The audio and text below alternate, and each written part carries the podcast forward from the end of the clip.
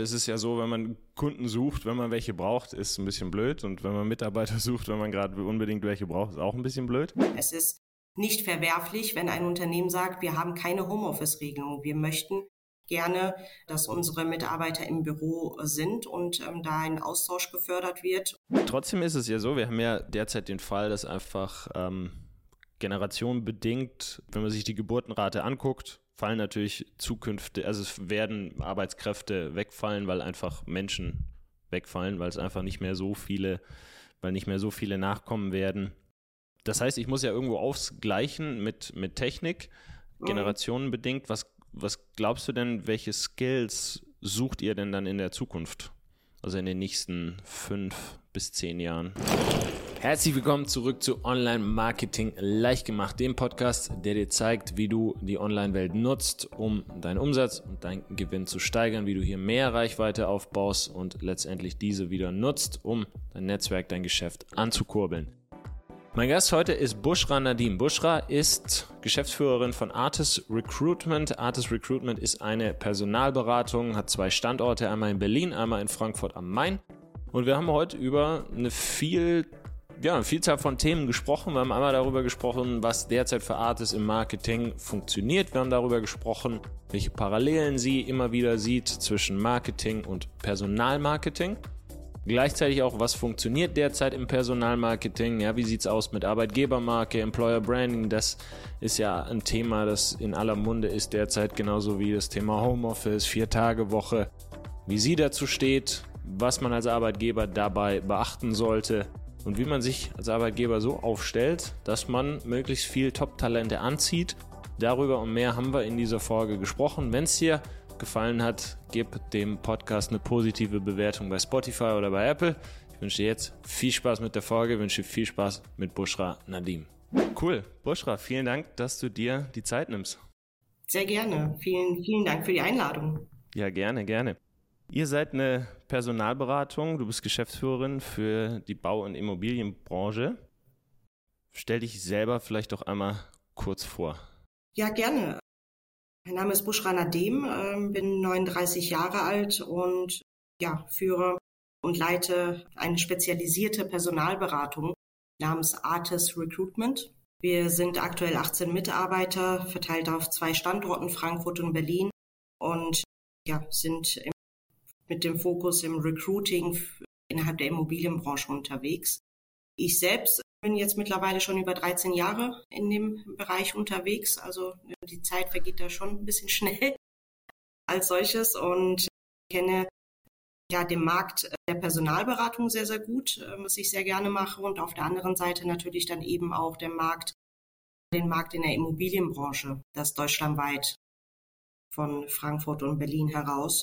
Artis als solches kommt aus dem Lateinischen, steht für Skills, Kompetenzen und das ist eben unser Fokus, worauf wir uns auch spezialisiert haben, also neben der Immobilienbranche, letztendlich da einen ja, Mehrwert äh, für unseren Kunden zu schaffen und unsere Expertenkenntnisse, sage ich mal, im Bereich Interviews und äh, Matchmaking als solches einzubringen.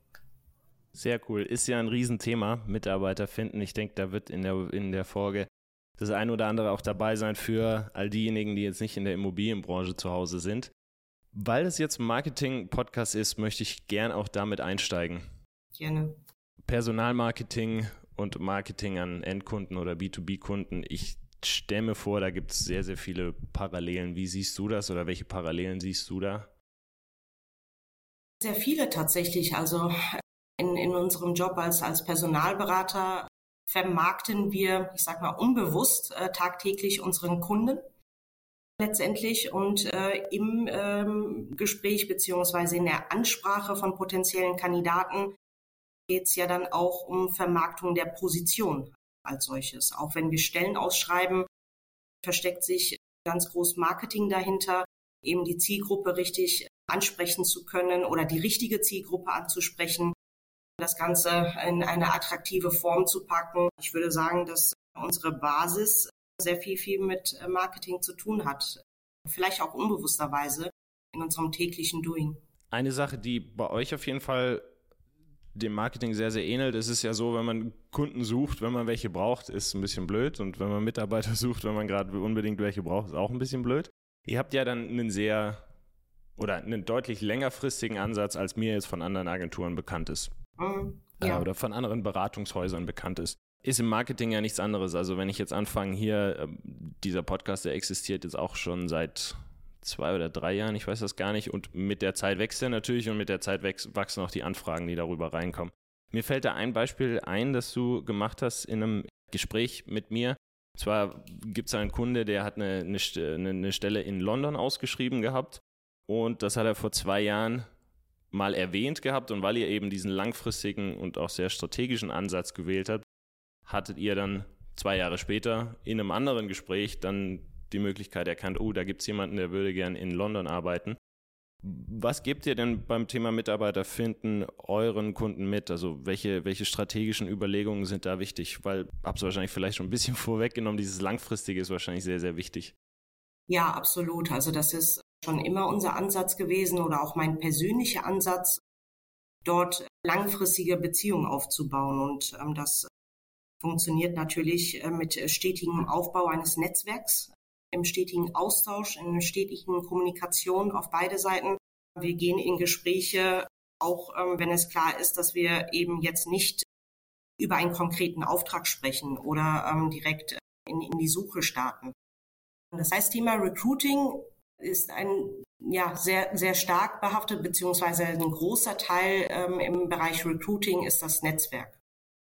Also wenn, wenn ein Unternehmer, ähm, Inhaber geführtes Unternehmen zum Beispiel äh, kann, äh, neues Personal sucht, wird er als erstes in seinem Netzwerk schauen.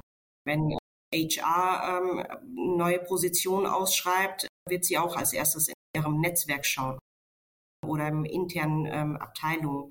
Und für uns ist das Netzwerk das A und O letztendlich, mit vielen, vielen Menschen in Gesprächen zu kommen und dann aber nicht auf ja, Kurzfristigkeit Ausschau zu halten und eben in dem Moment, äh, ich sag mal, dealorientiert zu sein, sondern eher langfristig zu denken und da den Kontakt zu halten, Netzwerk aufzubauen und dann letztendlich zum, zum richtigen Moment, wenn es dann passt, dann einzusteigen. Okay, okay. Das heißt, das sind im Prinzip auch die, die Tipps in Anführungszeichen, die ihr dann euren Kunden mitgibt. Investiert da in, euer, Net in euer Netzwerk, auch wenn da. Ja. Ja, okay. absolut, absolut. Also wir schlagen auch mal, ähm, wenn, wenn wir jemand sehr, sehr Gutes kennengelernt haben, der zu unserem Kunden XY sehr gut passen könnte, gehen wir da mit einer Empfehlung ähm, rein. Auch wenn da kein Bedarf ist, empfehlen wir, wenn man die Zeit hat und die man investieren sollte, dort ähm, auch ein erstes Kennenlernen mal anzusetzen, weil das ist ein Netzwerk, was man vielleicht heute nicht braucht, aber dann, so wie du es am Anfang gesagt hast, wenn man dann dringend jemand sucht, ist dann, ja, muss man bei Null anfangen. Und äh, wenn da der Bedarf dann da ist, dann bleiben solche Gespräche irgendwo hängen und äh, kann darauf viel schneller zurückgreifen. Mhm, cool. Apropos Netzwerk, apropos äh, Marketing, ihr habt neulich oder gut, die das weiß ich noch, weil wir intern nochmal drüber gesprochen haben, wie, wie genial das eigentlich ist, was ihr davor habtet. Und zwar, ihr wart, und vielleicht kannst du ein bisschen was drüber erzählen. Das war letzte Woche auf der Messe, wenn ich mich ja. richtig erinnere. Ja, genau. in München, genau. Genau, okay. Letzte Woche wart ihr auf, auf der Messe in München. Habt uns, das war aber schon ein, ein Monat oder anderthalb Monate vorher, ein Bild von einem Sneaker geschickt und gesagt, bitte bindet den mit auf der Landingpage ein. Und haben Sneaker, Art, ja, Moment, was? Und haben dann im Nachhinein kam uns dann, wie genial die Idee eigentlich ist, weil ich meine, ein Stand kostet Geld, ein Stand machen dort aber irgendwo viele. Das heißt, so richtig abheben kann man sich damit nicht. Wenn aber auf einmal dann zehn Leute mit so einem Sneaker rumlaufen, das fällt auf einmal wieder auf. Und ihr habt nicht nur einheitliche Sneaker produzieren lassen, die ihr alle getragen habt, sondern ihr habt gleichzeitig auch vorher Leuten angeboten, dass sie Termine mit euch machen können. Das heißt, ihr hattet im Prinzip den Effekt von so einem Stand, die Wahrnehmung und auch die Termine, ohne eben den, den Stand selber buchen zu müssen und eben damit was, was zu haben, was andere vielleicht auch haben. Willst du einmal erzählen, wie es dann letztendlich lief? Wie, wie war die Messe für euch? Wie kam es zu der Idee? Ja, das äh, Es ist dieses Jahr meine elfte Expo äh, gewesen. Okay. Ui. Und Expo, die Expo Real ist für uns die wichtigste Messe, weil da kommt die Immobilienbranche zusammen. Und dann kriegt man einfach ein, ja, ich sag mal, eine Auffrischung vom Markt, ähm, was, was gerade los ist. Und äh, wenn man da schon sehr oft gewesen ist, dann kennt man ja schon viele Leute mittlerweile. Und letztendlich ja, ähm, wie die Idee aufgekommen ist. Ähm, ein Expo-Stand ist sehr kostenintensiv. Auf der anderen Seite haben wir uns gedacht, okay, wir gehen mit zehn Beratern auf die Expo und eigentlich möchten wir es wie auch sonst immer gerne beim Kunden sein. Also auf, auf deren Ständen dort ein bisschen mehr ein Gefühl ähm, für, für das Team zu bekommen, für die Atmosphäre zu bekommen. Das sind immer wichtige Faktoren für uns, wenn man in die Suche geht. Und das heißt, ähm, auch wenn wir einen Stand hätten, wären wir zehn Berater wahrscheinlich viel mehr unterwegs und der Stand würde vielleicht leer stehen. Okay, ja. Und daher kam ja bei mir die Idee auf, wie können wir denn trotzdem die Branche, die, die Leute, die da vor Ort sind, auf uns aufmerksam machen, dass man uns trotzdem ansprechen kann. Weil der große Vorteil eines Standes ist ja, dass es einen festen Platz gibt und jeder, der auch keinen Termin hat, einfach mal vorbeischauen kann und ins Gespräch kommen kann. Und das, das äh, ist halt der einzige Nachteil für uns, wenn wir keinen Stand haben. Und ähm, so kam dann die Idee auf, okay, wir können ja die Leute mit, mit coolen Sneakers auf uns aufmerksam machen, wo wir ja, ähm, ja unsere Farben, unser Brand äh, ohnehin ähm, in den letzten drei Jahren sehr, sehr positiv angekommen ist und wir immer wieder Feedbacks ähm, von unseren Kunden bekommen, dass es ähm, sehr schön aussieht.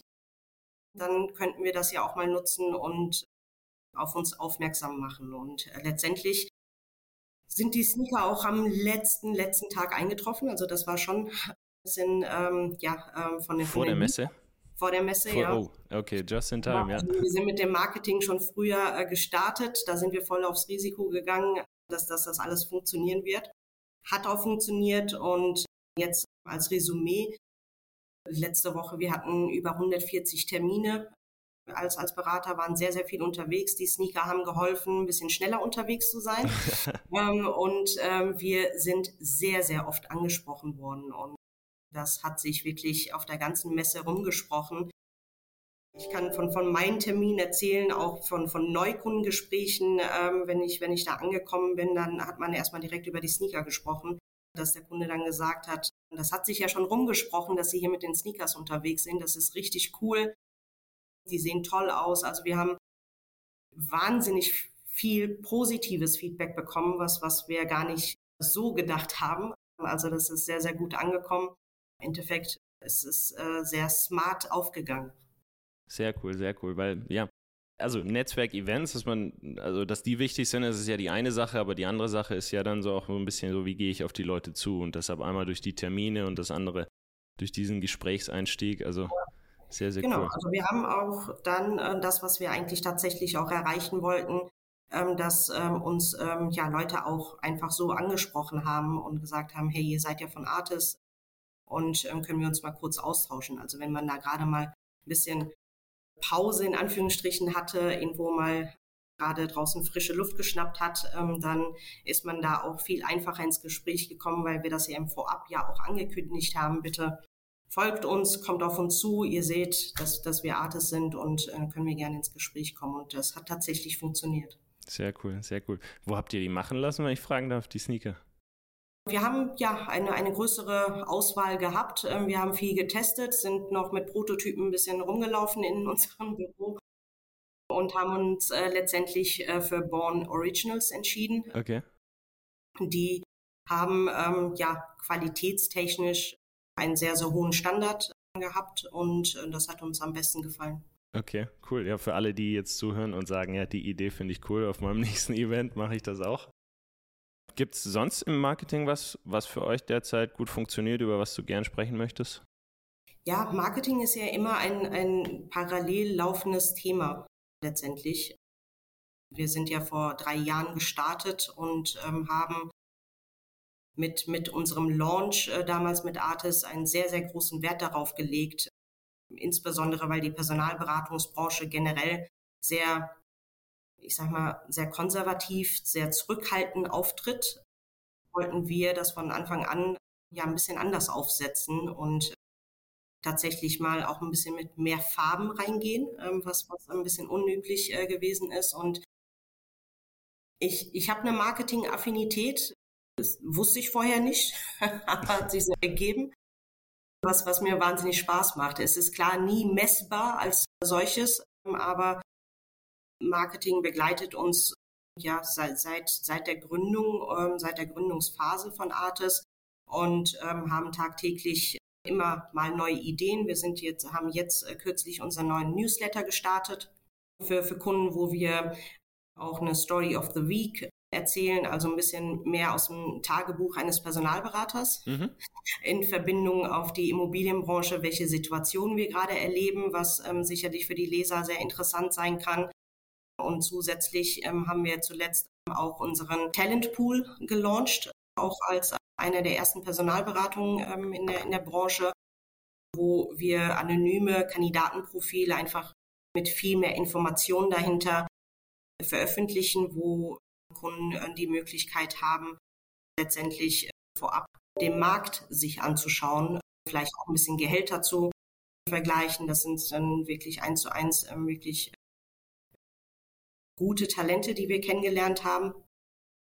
Und das ist ja letztendlich irgendwo auch ein Thema Marketing ähm, als solches. Das ist unter anderem auch ein sehr großes Gesprächsthema auf der Expo Real gewesen. Die Immobilienzeitung hat auch darüber geschrieben, dass das Artist Talent Pool wirklich was Innovatives als solches ist. Und von daher, Marketing begleitet uns tagtäglich in unserem Doing, in unserem in unseren Recruiting-Bereichen, wenn wir anfangen, mit einem neuen Kunden zu arbeiten, wo wir USPs erstellen, ähm, Strategien erstellen, wie wir den Kunden am besten vermarkten können, was, was können wir hervorheben, bis hin zu Stellenausschreibungen, bis hin zu Kandidatenüberzeugung, ähm, bis äh, hin dann auch ähm, auf der eigenen Unternehmerseite ähm, über unsere Website, über unsere Leistungen, über unsere Angebote. Das ist äh, ja sehr, sehr vielfältig. Dann lass uns doch darüber springen zur Kundenseite, weil du eben angesprochen hast, ihr kümmert euch darum, wie man den Arbeitgeber in dem Fall dann auch möglichst attraktiv darstellt. Wenn man sich in LinkedIn so ein bisschen umhört, dann scheint man ein klares Bild gezeichnet zu bekommen. Ne? Homeoffice ist ganz wichtig, Benefits ganz wichtig, aber bitte nicht nur einen Obstkorb. Wir haben uns ja das ein oder andere Mal schon darüber unterhalten, dass es so ein, so One-Fits-All-Ansatz einfach nicht gibt. Und dass das, was einen Arbeitgeber in der einen Branche attraktiv macht, ein Arbeitgeber in der anderen Branche vielleicht, da interessiert das jemanden überhaupt nicht. Ja. Gib uns doch da mal einen, einen, Einblick, wie ihr vielleicht vorgeht, wenn ihr sagt, okay, ich suche jetzt für den und den Arbeitgeber auch nicht nur eine Stelle, sondern ich versuche gleichzeitig mehrere Stellen zu besetzen. Wie geht man da am besten vor? Also wie arbeitet man sich zu so einem Idealszenario hin von, von, die, von einer bestimmten Ausgangsposition? Also zunächst einmal ist das ja jedes Mal ein, eine neue Challenge, ähm, wenn wir eine neue Position, ähm, ja, Auftrag bekommen, diese zu füllen, ähm, zu rekrutieren. Das erste, ähm, was äh, natürlich am interessantesten oder am wichtigsten ist, wer äh, ist der Kunde? Und wie arbeiten die? Welche Vorstellungen haben die? Wie ist die Unternehmenskultur? Und dann natürlich, wie sieht das Angebot aus? Und äh, dementsprechend, es ist ja, auf der Kandidatenseite gibt es viele Anforderungen. Man liest viel über Homeoffice, man liest viel über vier Tage ähm, Woche, Gleitzeitregelungen beziehungsweise Vocations, alles Mögliche, was, was, was man da sehr, sehr viel hört.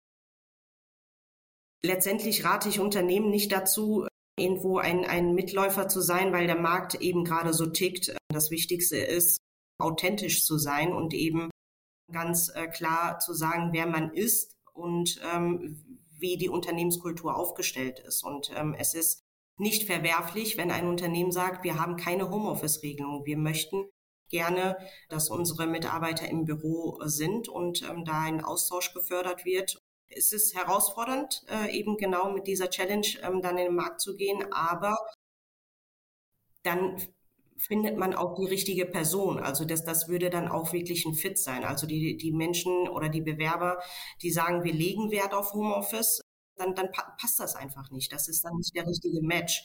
Und ähm, wenn ein Unternehmen sagt, ja, eigentlich machen wir, möchten wir kein Homeoffice, aber wenn der Markt das so will und der Kandidat so, so will, dann ja, würden wir da mitgehen. Aber es ist letztendlich nicht authentisch. Das heißt, es wird irgendwann ein Punkt kommen, wo einer der beiden unzufrieden sein wird. Weil man von Anfang an ähm, ja, Kompromisse eingegangen ist, die man eigentlich nicht machen möchte. Ja.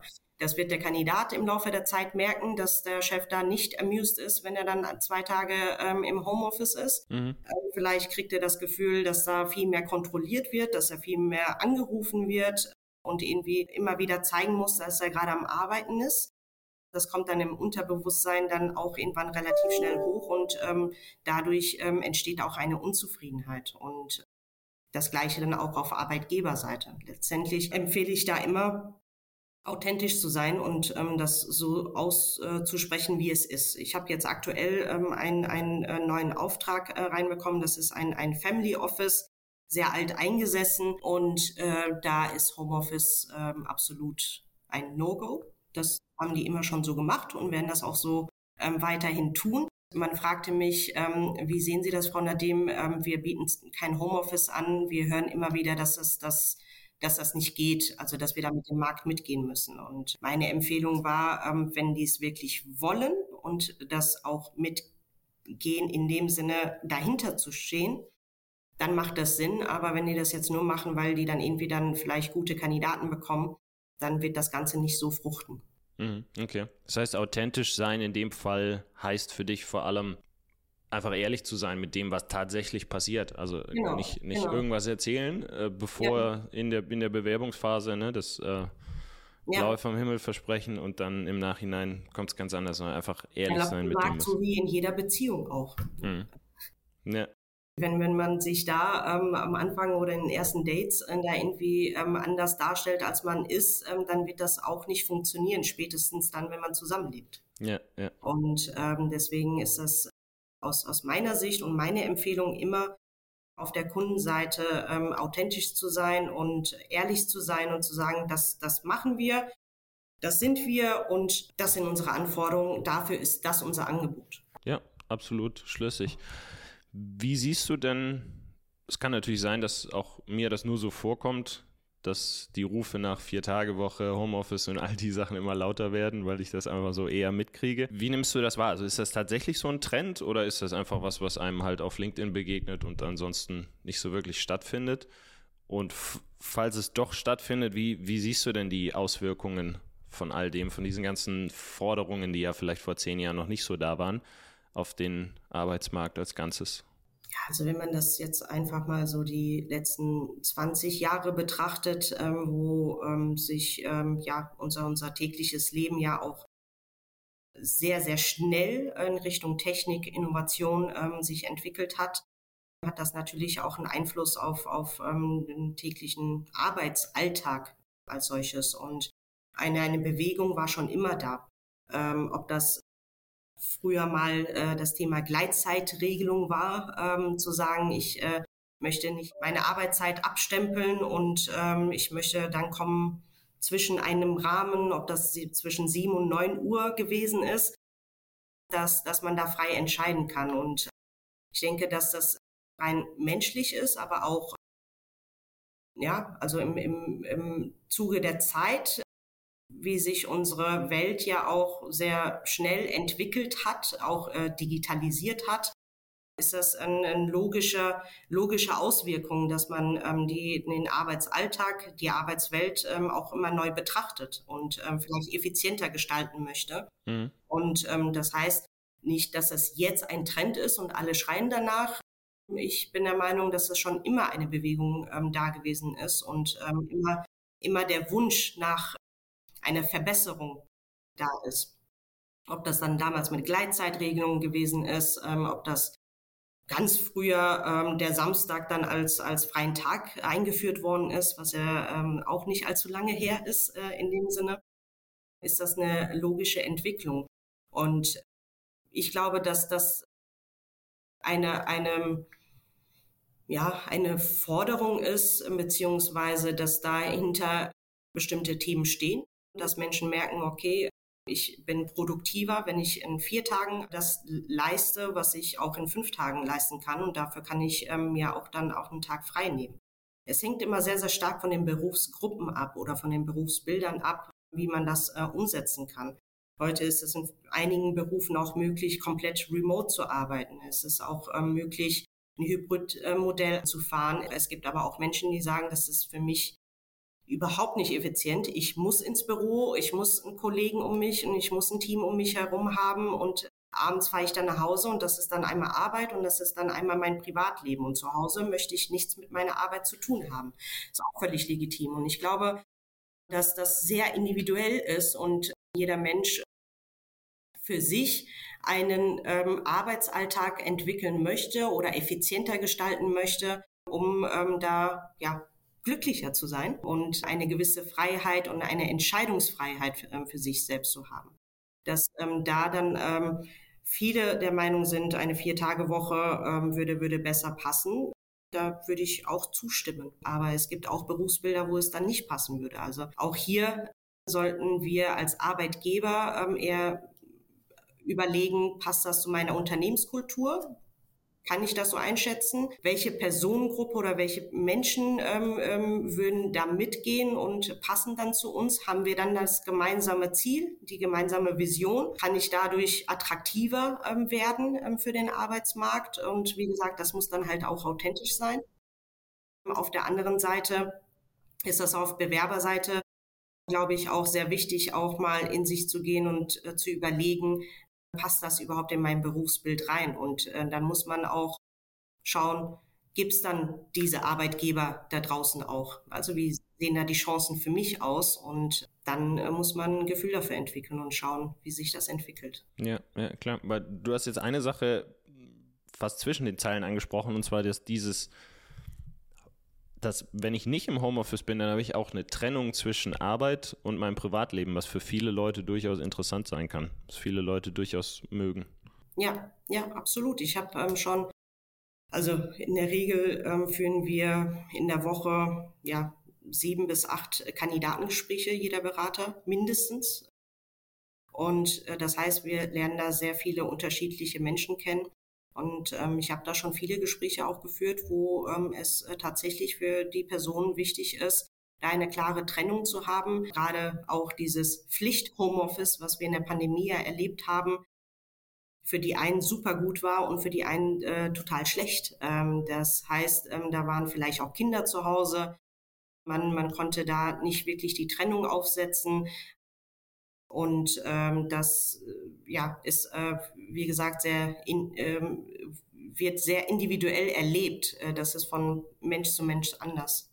Weil man da dann natürlich dann auch wieder andere Herausforderungen hat. Dann musst du zu Hause auf einmal dann äh, irgendwo noch einen Schreibtisch hinstellen und äh, je nach Situation und so kann das dann natürlich auch eine Herausforderung das kann auch werden. komfortabel sein, aber ich kenne das selbst auch. Ich mache einen, einen Tag in der Woche bin ich auch zu Hause, freitags ähm, einfach ähm, weil ähm, ich dann ähm, ja ein bisschen konzentrierter die Woche abschließen kann. Aber ich weiß auch, dass und das höre ich von vielen anderen oft, ähm, dass ich äh, da nicht diese, diese Grenze habe, Feierabend zu machen und nach Hause zu fahren, weil ich bin ja dann schon zu Hause und dann wird dann ähm, noch äh, weitergemacht äh, und da ist dann diese Grenze nicht da. Also manchmal sitzt man dann doch ein bisschen bis spät abends dann noch irgendwo ja, ja, kenne ich, kenn ich sehr gut, ja. Ich glaube, viele andere auch. Ja. Trotzdem ist es ja so, wir haben ja einfach den, derzeit den Fall, dass einfach ähm, generationenbedingt, wenn man sich die Geburtenrate anguckt, fallen natürlich zukünftig, also es werden Arbeitskräfte wegfallen, weil einfach Menschen wegfallen, weil es einfach nicht mehr so viele, weil nicht mehr so viele nachkommen werden.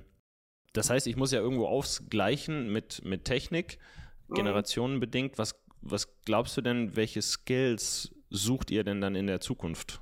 Also in den nächsten fünf bis zehn Jahren?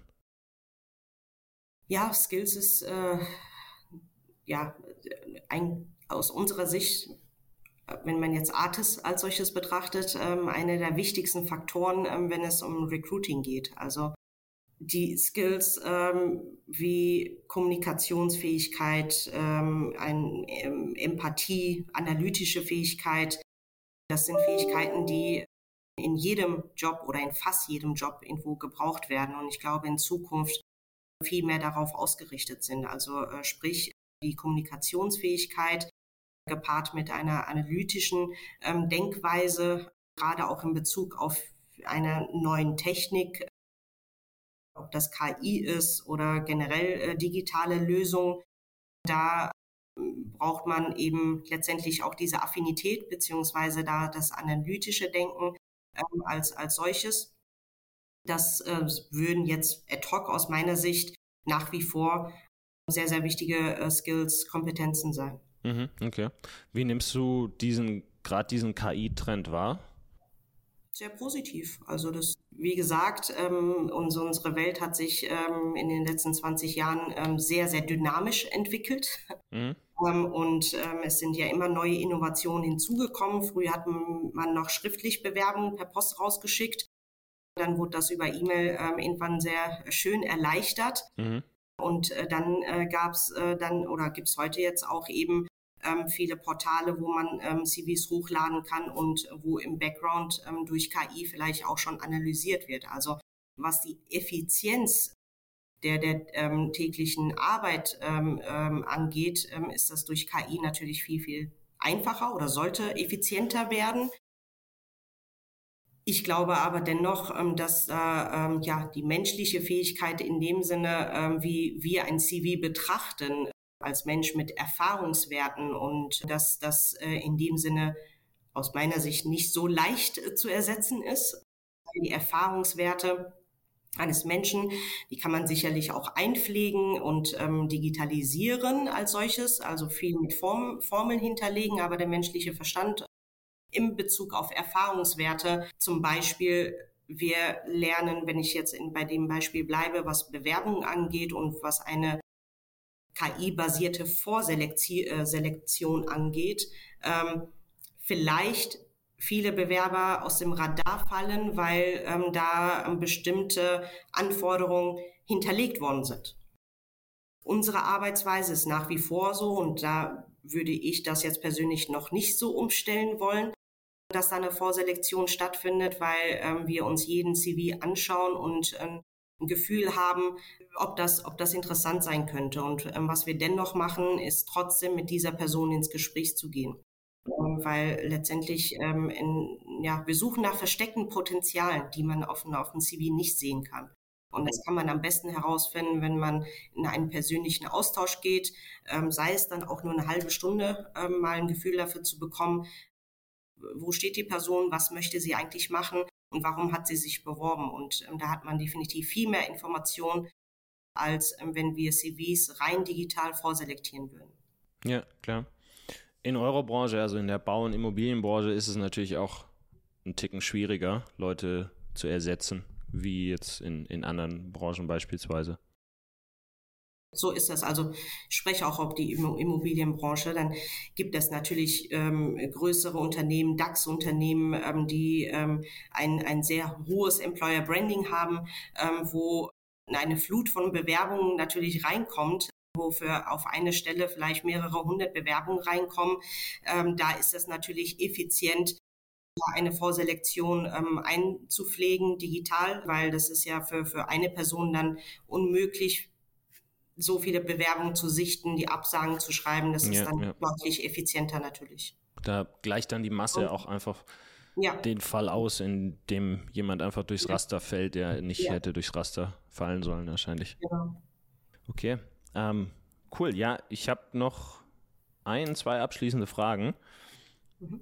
Und zwar, wann sollte ich denn deiner Meinung nach auf Hilfe zurückgreifen bei der Personalsuche und vielleicht kann man da einen Schrägstrich dahinter setzen? Was macht denn eine gute Personalberatung in deinen Augen aus? Ja, zur ersten Frage, wann, wann der äh, Zeitpunkt da ist, auf Hilfe zurückzugreifen. Ähm, Gibt es mehrere, mehrere Faktoren. Ähm, letztendlich ähm, kommen Kunden auf uns zu, ähm, die unseren Mehrwert und unser Netzwerk nutzen, um effizient zu sein, weil man selbst einfach nicht die Zeit dafür hat, zu sagen, ähm, ich ähm, delegiere das und kann mich auf mein Hauptgeschäft konzentrieren, eben Immobilien anzukaufen, entwickeln oder wie auch immer. und ähm, die Personalberatung an Experten übergeben und letztendlich ähm, die komplette Suche äh, zu strukturieren. Das ist natürlich ein, ein äh, großer Faktor.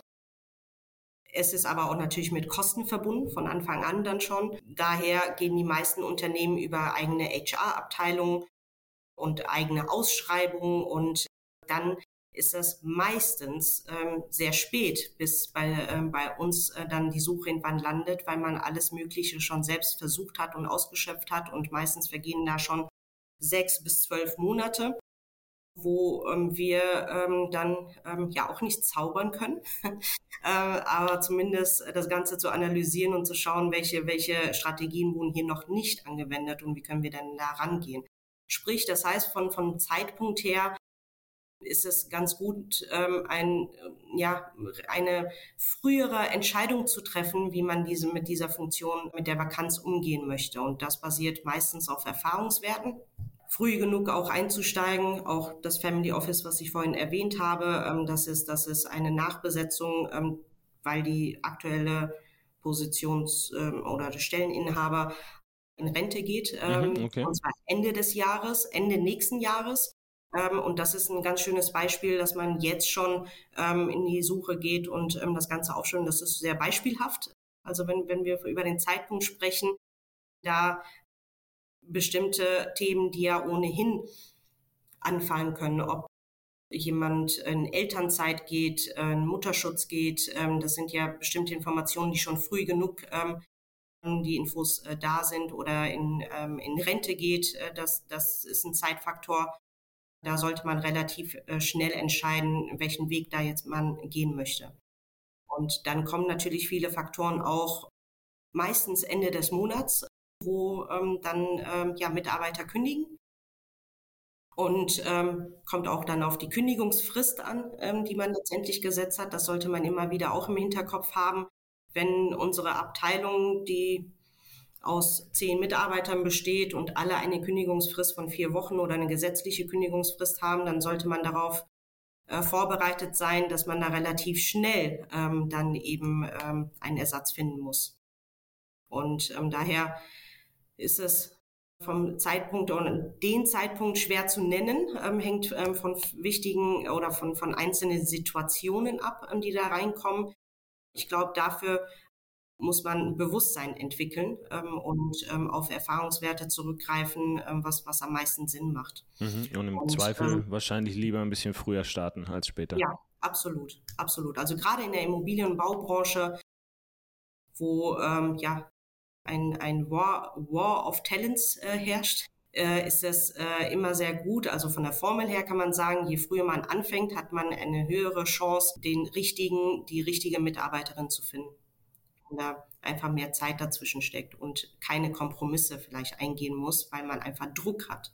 Ja, auf der anderen Seite die zweite Frage, was macht eine gute Personalberatung aus? Ähm, das ähm, ja, haben, haben wir uns ja ähm, auch zum Ziel gesetzt, uns äh, hervorzuheben und auch aufzuzeigen, was eine gute Personalberatung ausmacht. Letztendlich fange ich da auch mit Thema authentisch sein ähm, an, also wirklich die Ehrlichkeit in den Vordergrund stellen, auch mal zu sagen, dass das ist unrealistisch, die Position mit diesen Anforderungen zu ähm, rekrutieren und eben in dem Sinne nicht den ja, dealorientiert als solches zu sein, sondern wirklich ehrlich äh, und realistisch einschätzen zu können, ähm, was, was gefordert wird.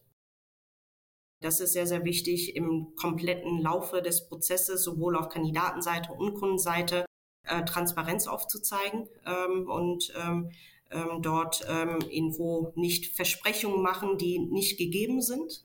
Da sind wir wieder bei Thema Ehrlichkeit. Ja, ja. Und äh, letztendlich, ähm, das sind ja unsere Werte, also die, die, wofür Artis äh, dann ähm, auch äh, letztendlich steht auch eine gewisse Stabilität und Qualität aufzeigen zu können, die stetig äh, da ist. Ähm, also eben nicht dieses Auf und Ab zu haben. Und ähm, ja, die Branche ist ähm, sehr dynamisch, sehr dealgetrieben. Ähm, das heißt ähm, auch, auch ein ja, People's Business in dem Sinne, dass ähm, da äh, auch Vertrieb äh, in dem Sinne und im Vertrieb äh, kennen wir es ähm, meistens, äh, dass es da, ähm, dass der, der Abschluss äh, ganz im Vordergrund steht und ähm, dann eben genauso gehandelt wird. Und für uns steht als Abschluss ein, ein zufriedener Kunde, ein zufriedener ähm, Kandidat. Wir begleiten Menschen in wichtigen Lebensphasen, also einen neuen Job anzufangen, wenn ein Mensch ähm, vier, fünf Stationen in seinem Lebenslauf hat, ähm, sind das schon ähm, sehr wichtige Entscheidungen, die man für sich trifft. Ähm, sprich dann auch den zufriedenen Kandidaten zu haben. Und unser Abschluss ist von der von dem äh, Ausrichtung her, ähm, die langfristige Kunden- und Kandidatenbeziehung aufzubauen.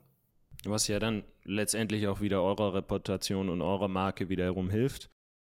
Das heißt, um vielleicht das in den Tipp zu verpacken, nochmal in den, in den kurzen für, für die Leute, die zuhören, eher dann auf eine Firma setzen, bei der dieser Beratungsaspekt sehr, sehr groß geschrieben wird, wo es nicht darum geht, okay, wir haben hier kurzfristig jemanden, sondern einfach Unternehmen, die da realistisch rangehen, frühzeitig planen und einfach, wie gesagt, auch, auch einfach ehrlich sind und auch mal diesen Pushback geben, wenn irgendwas nicht funktioniert. Absolut, absolut. Okay, cool. Das ist doch ein schöner Abschluss. Bushra, vielen, vielen Dank. Eine Frage habe ich noch und zwar, wo, wenn man sich interessiert, kann man mehr über dich, über Artist Recruitment herausfinden? Äh, auf unserer Webseite in erster Linie, artist-recruitment.com. Da findet man viele Informationen ähm, und letztendlich ähm, auch einfach äh, ja, uns anschreiben. Über LinkedIn ähm, sind wir sehr stark vertreten ähm, und in Kontakt treten. Genau, cool. Genau. Da findet man übrigens auch den neuen Talentpool, die Stellenausschreibungen. Da kann man mal gucken, was ihr derzeit so im Portfolio habt. Genau. Perfekt, cool. Dann, Buschra, vielen, vielen Dank, dass du dir die Zeit genommen hast. ja, ich danke auch. Hat sehr viel Spaß gemacht. Cool. Dankeschön, Frederik. Jo, wir hören uns. Ciao. Danke. Ciao. Hey, ich bin's nochmal zum Ende dieser Folge. Zunächst mal super und vielen, vielen Dank, dass du bis hierher gehört hast. Ich unterstelle an der Stelle deshalb auch mal, dass es dir ganz gut gefallen hat. Und wenn es dir ganz gut gefallen hat, dann würde ich mich riesig freuen, wenn du den Podcast bewertest. Bei Spotify oder bei Apple. Das hilft unserer Reichweite, hilft, dass wir weiterhin coole Gäste wie Bushra in den Podcast einladen können, da Zeit rein investieren können. Diese Folgen, die sind durchaus aufwendig, die müssen geskriptet werden. Wir müssen Termine finden mit den Interviewgästen. Wir müssen gleichzeitig das Ganze im Nachgang produzieren, das Audio, das Video, das ist alles mit sehr viel Aufwand verbunden. Und deine Bewertung, die hilft, dass sich dieser Aufwand lohnt, dass wir mit unserer Message, mit dem Podcast, mit den ganzen Gästen, die wir einladen, möglichst viele Menschen erreichen und dementsprechend auch die Ideen, die Strategien, die Tipps rund um gutes Marketing und die Möglichkeiten, die sich mit gutem Marketing heutzutage bieten, eben mehr Menschen zugänglich machen können. Vielen Dank dafür und ich hoffe, wir hören uns in einer der nächsten Folge wieder. Dein Freddy, mach's gut. Ciao, ciao.